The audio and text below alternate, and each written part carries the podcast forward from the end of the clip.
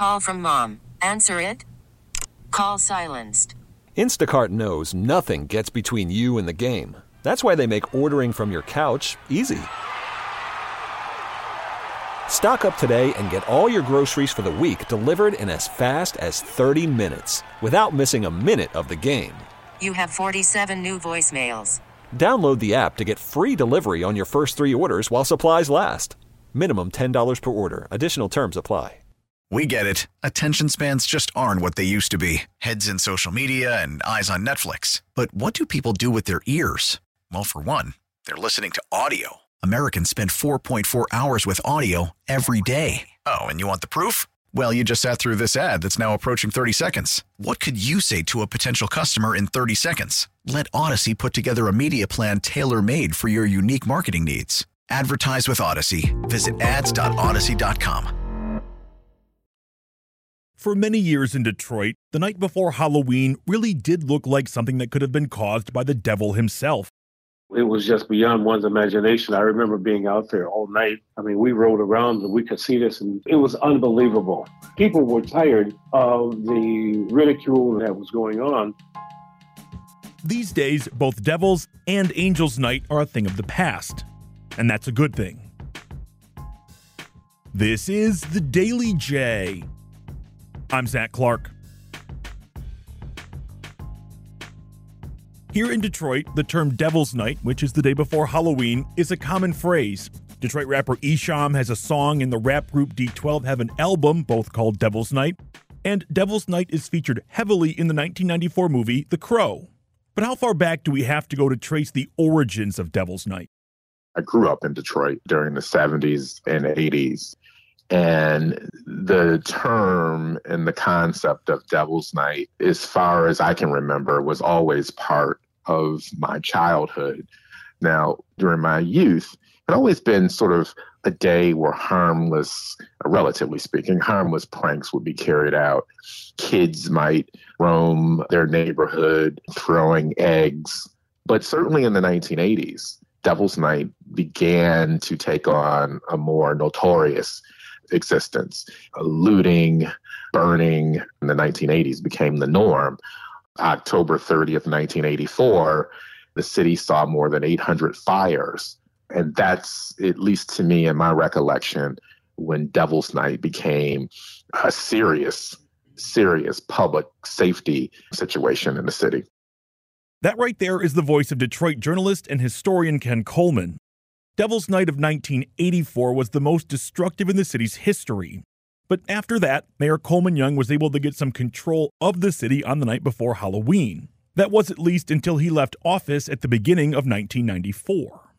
What was unique or notable about 1994 was it was the first year of the administration of former Mayor Dennis Archer. And what I remember about the late summer and early fall of that year is Archer becomes the first new mayor after 20 years of Coleman Young's tenure.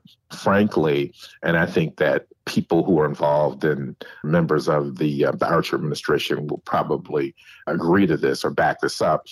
The administration did not do a good job in terms of recruiting volunteers and its own staff to help combat the Devil's Night phenomena. Ken told me that those in the Archer administration would agree with his takeaway. And according to former Detroit Police Chief Ike McKinnon, Ken is correct. When Dennis Archer was elected mayor in 93, took office in 94 when I became chief, because of what they had done in the past, our assumption was that this was not going to be a problem anymore.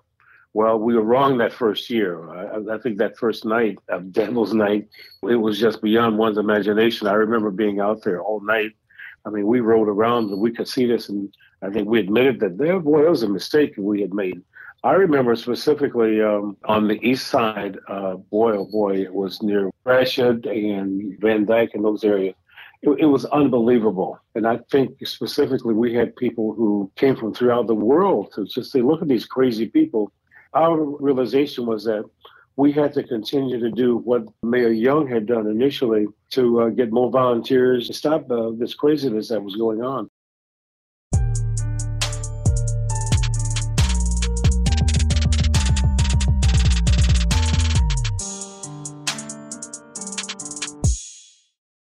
To really drive home the point about Devil's Night of 1994, I had to talk to Dennis Archer himself. And the former mayor of Detroit was gracious enough to chat with me. For him, Devil's Night of 94 was a black eye. It was traumatic and disappointing. Mayor Young had done such an outstanding job of reducing the fires that occurred on Devil's Night. And everybody was so excited about a change of administration, and a lot of positive things were happening. And we were not as prepared as was Mayor Young. I mean, he had it down to a science, and it was just phenomenal success. Well, that night, I made the trip around the city, and I vowed that we would never have that kind of experience again. And we were well prepared for it the following year. The next year, reports say up to 50,000 people volunteered to patrol the streets of Detroit on Devil's Night. The volunteers wore yellow shirts and had flashing yellow lights on top of their cars, while residents were encouraged to keep their porch lights on. And thus, Angels Night was born. As a result of the excitement about the quality of preparation and the number of people that were coming out or volunteering and signed up to volunteer, that after that second Halloween, which would have been in 1995, John George, who was a activist in his community, came by and said, Mr. Mayor, why we keep calling this Devil's Night? We changed a lot of things. Why we call it Angel Night? I said, I like the idea.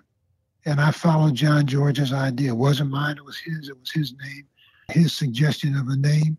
And that's what we did. And we kept preparing every year that I was in office. We had more people out each year. And we never had a problem again.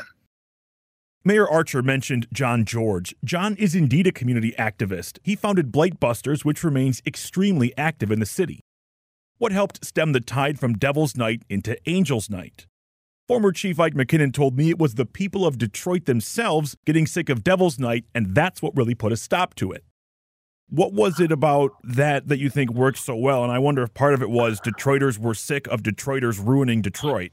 That's absolutely what it was. You had people who were from Detroit who volunteered. You had people from outside the city who came in and volunteered. And in fact, I remember specifically in Southwest Detroit, I got some of the gang members who volunteered. Father Doug and, and I, we met at the St. Anne's Church and we got them to sign a peace treaty. Part of the treaty was that they uh, agreed that they would not have any fires in Southwest Detroit. It was just amazing that you had these gang members who gave of their time. They volunteered, and there was no fires in Southwest Detroit that next year. It was really good to see this. People were tired of the ridicule that was going on, saying that, you know, we got a bunch of crazy people here who are burning up their city, which in essence, that's what was happening.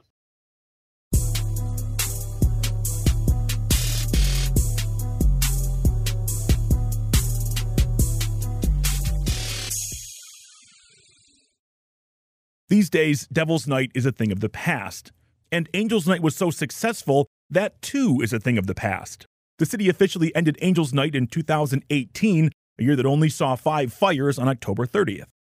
There used to be a website, angelsnight.org. When you go to that website now, it just redirects you into the city's trunk or treat program. I mean, Angel's Night and Devil's Night are both things of the past. Now it's just the day before Halloween. Absolutely. And I think this is what we've been hoping for for a long time. And that's exactly what it is people are not burning up the city anymore.